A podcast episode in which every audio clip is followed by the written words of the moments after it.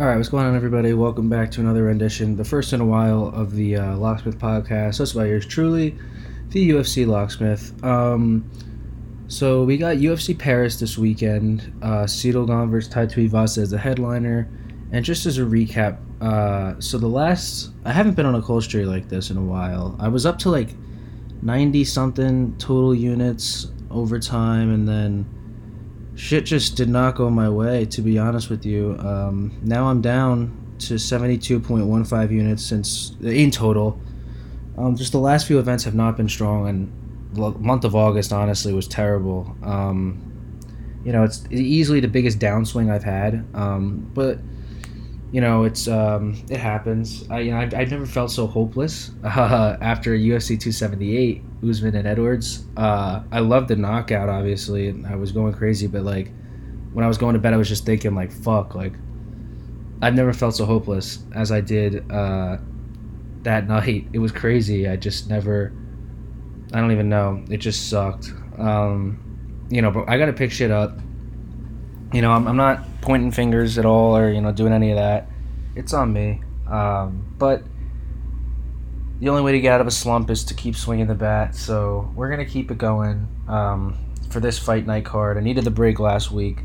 So we got the early prelim opener of Stephanie Egger versus uh, Ailin Perez. Stephanie Egger coming in at minus 270. Perez coming in at plus 220. Um, like I said, I'm, I never really take women's MMA when the numbers are this high, unless it's like a you know Nunes, Shevchenko, Andrade, something like that. Um, uh, but if I had to give you guys a pick, I like Stephanie Egger. I like her submission game. Uh, she submitted Jessica Rose Clark. She beat Shanna Young by KO TKO. Um, she lost to Tracy Cortez. Lost to Mayra Bueno Silva. But I do actually like her to get a uh, a stoppage win over uh, Ailin Perez here. Um, you know, she's the longer fighter, more experienced fighter. I think she's gonna get it done. Alan Perez, I don't believe has fought. Yeah, she has not fought anybody in the UFC. Uh, she's fought for Samurai Fight House, not exactly uh, S tier um, in terms of promotions. So yeah, I like Stephanie Egger here to get a finish. Uh, maybe a submission, but probably a finish over uh, Ailin Perez. So now moving on to the next fight, we have Khalid Taha, uh, minus 130 against Christian Quinones. Uh, plus 110 is the return on him. And this one's a tough one. Um, so Quinones is the taller and the longer fighter, and a little bit more experienced, right? But you look at Taha, he's been in the UFC for a while, and where, you know, the success really hasn't been there. Um, he fought Bruno Silva to a no contest. He lost to Sergey Morozov. Um, Quinones, on the other hand, you know, hasn't. He fought on the contender series and won a, won a decision. Um, this one for me, honestly, is. I mean, you could take Taha as the favorite as a minus 130. Um, but for me, I think this is a really tough one to pick. If I was to give you a pick, though, I would say Taha by knockout, but in no, you know, in no, uh, you know, way is that a confident pick. On, on something I, you know, I love. Um, definitely stay away. Um, too too close to call. Next up, we got the Frenchman Benoit Saint Denis uh, coming in at minus 270 against Gabriel Miranda at plus 220. Um, for me, this is a favorite or pass. I don't see Miranda winning this fight whatsoever. He fought in a weird Fugazi promotion, just not good at all. He's got good submission game, but Benoit Saint Denis is, I think, really, really good. I enjoy watching him fight.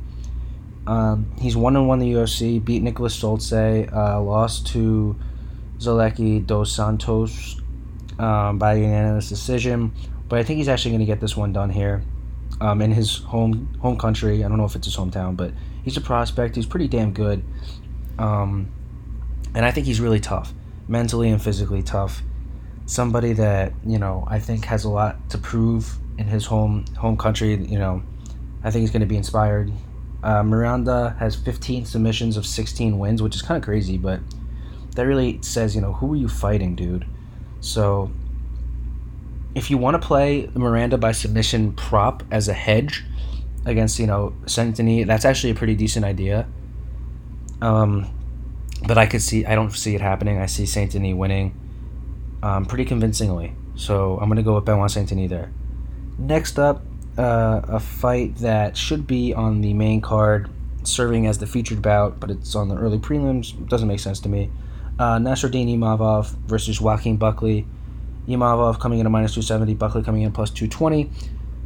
Um, so this one's interesting, right? You have the, the technique and the skill of Nassourdine, who's good everywhere. Good grappling, we saw that in the Shahbazyan fight.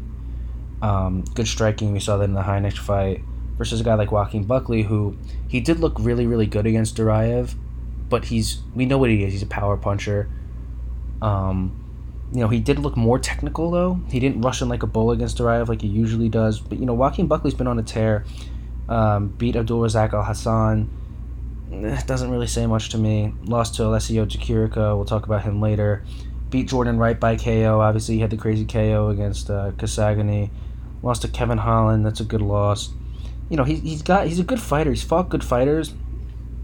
Um, we look at Nassourdine. Last one was a year ago against Shahbazyan. Beat Ian Heinisch by knockout. Lost to Phil Hawes. Good loss. Beat Jordan Williams. Um, I just see Nassourdine winning this fight with the technique over the power. I think Buckley may gas out. I think he might take a round and lose a 29 28 or get finished late. So I'm going to go with um, Imavov.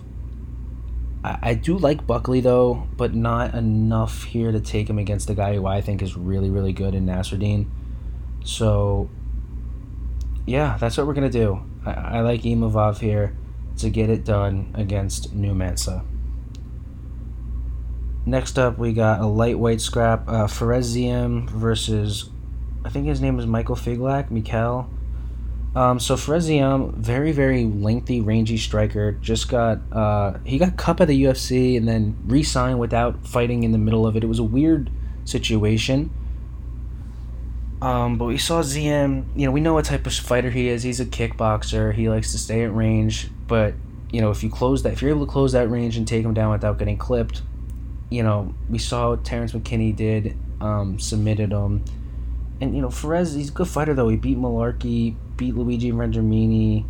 But other than that, you know, the wins really aren't there. Um, and then you look at his opponent, uh, who I actually watched and I was very impressed with, um, Figlak in Cage Warriors, um, which is a really good promotion. He's 8 and 0 in there. Um, and he's a good fighter from England. 26 years old Fares is 25, so they're both young. Um, Figlak 8 0 record with four knockouts uh, to his name, no submissions. Ziam 12 and 4 record with five knockouts, four submission wins, and three losses. Um, but he's never been knocked out, and that's and Figlak's never submitted anybody, so it's an interesting fight. Uh, I'm definitely gonna stay away.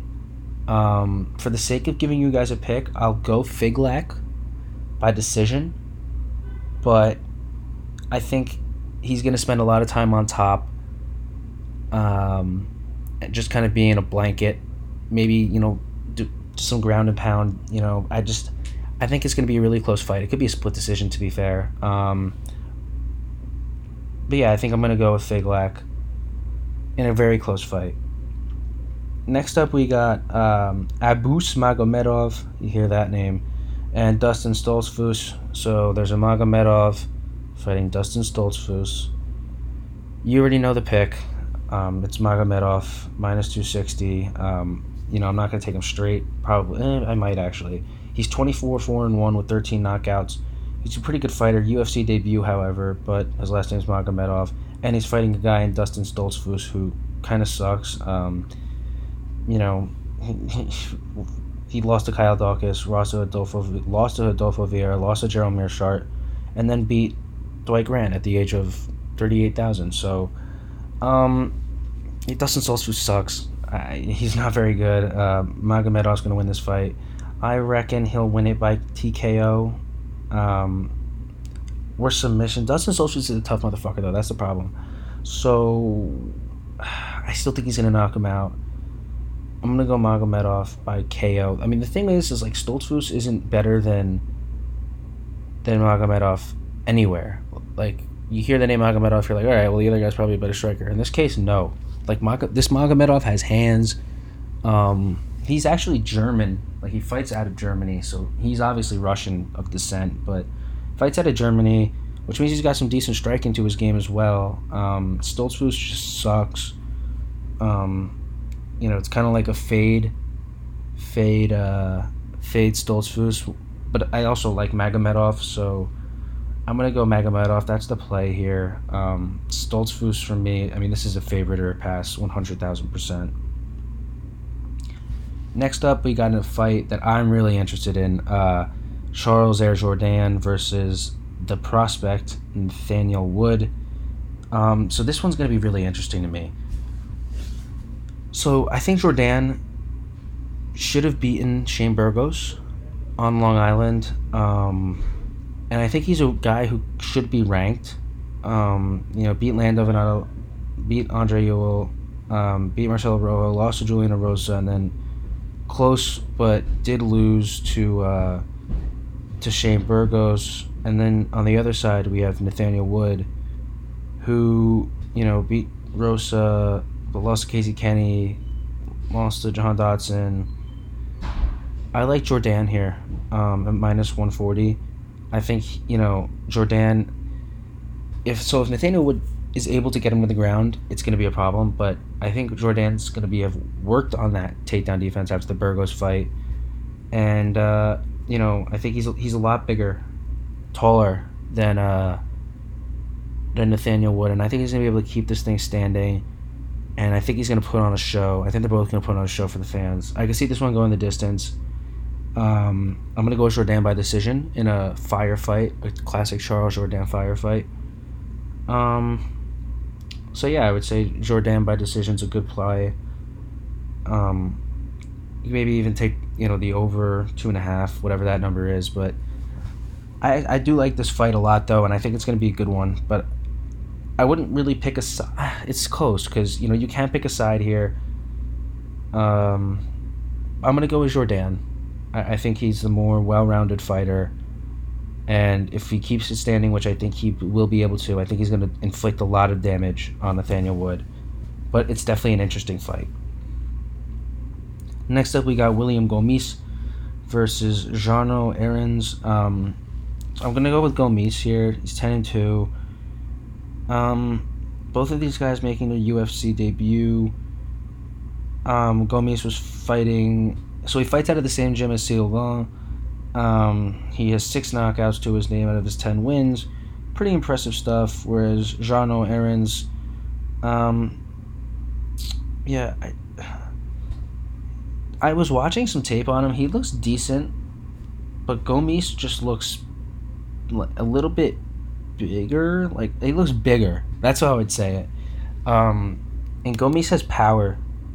Like you watch Gomis and it's, it, he's got decent power. He's technical though at the same time. I think he, I think he's gonna win this fight. I think they're giving him a fight, you know, in his home country that he can win. Um, and I think he's well rounded, as well. So I'm gonna go with Gomis here by finish. I think he gets the finish in his home country against uh, Errens. I think Errens is kind of just getting thrown in there as like a, you know, let's see. I'm I, I think that this is uh I think that this is Gomis all day. So I'm gonna take Gomis here to get the win. And next up we got a fight in the lightweight division, Nasrat Haqparast versus John Medeski. Um, I'm going Nasrat Haqparast here. Uh, Medeski, first of all, is I believe yeah, 37 years old. Not good um, 37 years old and you haven't fought you fought once a year for the past five years you're four and one um, somehow beat Ignacio Bahamondes by split decision lost to Francisco Trinaldo Nasrat's actually fought like competent humans as well though he lost to Bobby Green and Dan Hooker his last two lost to Drew Dober that's another good loss um, beat Rafa Garcia which isn't a bad win um, definitely something to hang your hat on. He also beat Alexander Munoz, I believe. Yes, he did. Uh, beat Joaquin Silva, beat Mark Diakiese. So I think Haqparast here doesn't have the power to put out Medeski. Um, but I think he's just going to pick him apart and beat him by decision. Uh, that's the free play I gave out on my Twitter. So I do think that Haqparast is going to get this one by a decision. I don't think the power is going to be enough, but I think he's just going to be able to do what Bobby Green did to him essentially, which is just beat him up uh, and make it a long night for Medeski. So we're going to go Hack Haqparast by uh, unanimous decision 30 27. I just see none of these guys are going to take this fight to the mat. Medeski's never landed a takedown. Haqparast has the ability to land a takedown, but he's not going to do it. They're both going to strike, and I think Haqparast is going to get the better of the exchanges, being the younger, more technical, faster guy. So that's the play. Next up, we got a matchup that I really couldn't tell you what to do here. Uh, Roman Kopylov versus Alessio Chirico. So Kopylov uh, came into the UFC undefeated, lost his first two UFC fights. Alessio Chirico, one in five or one in four in his last five, and they line up pretty identical. They're both six feet tall, uh, allegedly, pretty much the same reach. Um, I you know both of these guys are on the UFC chopping block. This is a pick 'em fight on the odds, uh, minus one ten each way. I'm not going to give you guys a pick for this one. I, I literally can't. Um, yeah, I just it's a weird fight to call. I mean, it really is. I think either I don't think it's going to go to the decision. So if you want to take the fight doesn't go the distance, probably could take that. But yeah, truthfully, I just don't. I, I don't know. You know what I mean? What to what to say about this one? Um, somebody I think is getting knocked out. I just don't know who. Um, so yeah, that's the play for that fight. I, I can't give you a side because I genuinely don't know. And now we move up the card to a fight that I'm really interested in. Um, Bobby Knuckles, Robert Whittaker going up against the Italian Dream, Marvin Vettori, um, who I think is probably one of the most underrated fighters on the roster. But, so I'm Italian, and I love Marvin Vettori. That's my guy. I've been rooting for him. I picked him against Costa big time. Um, I picked him against Kevin Holland, picked him against you know, Jack Hermansson. I picked him in almost all of his fights. Whittaker is a different animal, though. I think Whittaker beat Adesanya in the second fight. Um, I was there. I think he beat him. Uh, I think he should be the champion right now. And I think he's so well rounded. He looks so good. Like you heard what Calvin Gastelum said after he fought him. He was like, I genuinely felt like I couldn't do anything in there. Like he, that was the type of fight that broke me mentally, to the point where like I didn't know if this was for me anymore. Like I think Whittaker's that good, and I just don't know if Vettori, Vettori, so Vettori's so good because he's so committed and he can go for hundred rounds. He can put the pressure on. He'll never quit. He'll never get finished, but the technique is not quite there on the level of a Bobby Knuckles. And this guy was a few, former champion, should be the champion right now, to be honest with you. And look at his losses in, in the since 2014. He's lost twice, and both were to Adesanya and I think he beat him the second time. Since 2014, he's lost two times, and they were both to Adesanya. And you look at Vettori though. Vettori's no slouch. Like, this is what I don't understand, right? Since 2016, Vettori's only lost twice, and those two losses were to Israel Adesanya. Right, so like both of these guys are at a weird point, and I think Bobby Knuckles, his takedown defense is good enough to to keep this standing, and if it is standing, I just think Bobby Knuckles has too much in the striking for Vettori. Um, I, am not, you know, he's not going to finish Vettori. Nobody's finishing Vettori. Um, but I just, I don't think Vettori is going to be able to stay on the ground like he wants to and hold him against the cage. I think Bobby Knuckles is too good, too technical, too experienced for that. Bobby Knuckles by decision here is the play. Um, I just think he's going to be able to outclass him on the feet while it's you know I think it's going to be there for the majority of the fight, and I just think that Vettori's going to grow frustrated and you know spam takedowns that aren't going to work, and he's going to get frustrated in there. But I love Vettori. I, I you know part of me wants him to pull it out because you know I'd love to see him, but in terms you know of betting. You don't you don't bet who you want to win. You bet who you think's going to win. And I think that Whittaker is the play here. Although I could see Vettori giving him a decent, you know, decent effort. Obviously, Vettori's always going to give you your best effort. And if you bet on Vettori, uh, he'll fight till the last second for your money. That's for sure. He's never going to let you down in terms of that. So I just think Whittaker here is is such a good play. Um, so I'm going with Bobby Knuckles. I just think he's too good. There's a 1A and 1B in this division, and Bobby Knuckles is, you know, in my opinion, 1A. I think he beat Adesanya, but whatever. Um, I'm going Bobby Knuckles here. By decision. And now we got the main event Ciryl Gane versus Bam Bam Tai Tuivasa. So I give Tai Tuivasa about a 0.5% chance of winning this fight. And that is not like, that's not hyperbole. I genuinely don't give him a chance. And the slightest puncher's chance. Like, there's like puncher's chance, like, and then decrease that by like 20%. Um, Ciryl Gane, first of all, Ciryl Gane won the fifth round against Ngannou. If you go back and watch the fight, based on the criteria of MMA scoring, Gane won that fifth round, so he should be the champion, but whatever, that's neither here nor there. Um, it's not as egregious as the Whittaker one. But I think Ciryl Gane is the best heavyweight right now on the roster.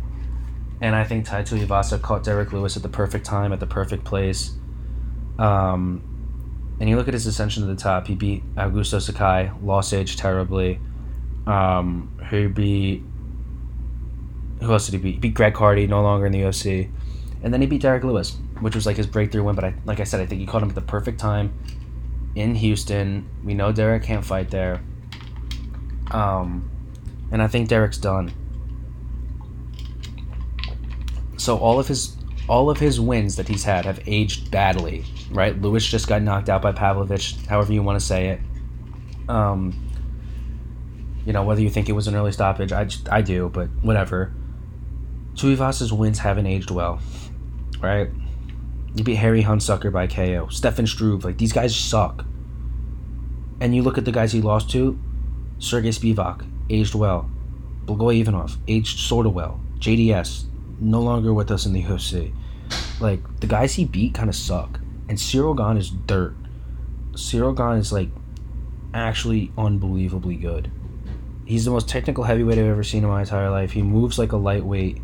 He hits like a heavyweight. He, he, he there's no way Tuivasa wins this fight, and the problem is that the numbers at minus seven hundred for Ciryl Gane, so it's weird to bet it. Um, but the way I think this fight's gonna go, I think the first round, Tuivasa is gonna come out swinging, and he's just gonna swing at air. Uh, he's just straight, straight swing and miss. He's gonna get really frustrated, and Ciryl Gane's gonna, as the fight goes on, he's just gonna, you know, rack up the damage, um, just pick him apart. Maybe Tuivasa tries to kick him in the legs, but I, I just think Gane is too fast. He's gonna see them coming, and I think he's gonna evade them. Um, I don't think Tuivasa is as athletic as even Derrick Lewis. I don't think he's even close to the athletic the athlete that Derrick Lewis or Francis Ngannou is. And we saw what Ciryl did against both of them standing up. So Ciryl Gane's the play here, guys. Um, I think he's gonna get it done by fourth round finish, knockout. Um, Tuivasa is just not not a number three ranked contender like he, he's just not that good. I, I love the personality. I love the shoey. He's not gonna win this fight. Um, Ciryl Gane's gonna win this fight. No doubt in my mind about it. I want Ciryl Gane to win this fight. I want him to get the championship shot. Um, after Jon Jones beats Francis, I just I think he's so good. I think he's unbelievably talented. I think he's the future of the heavyweight division. Like I think people said Aspinall was the future of the heavyweight division.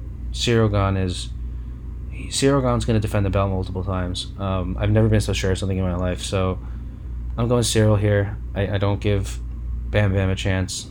That's the play. Ciryl Gane fourth round TKO. So thank you guys for listening. Um, I hope the fights are really really good. I hope we make money, and uh, you know let's let's get back on track. So that's going to be the show. Thank you very much for listening, and have a good one.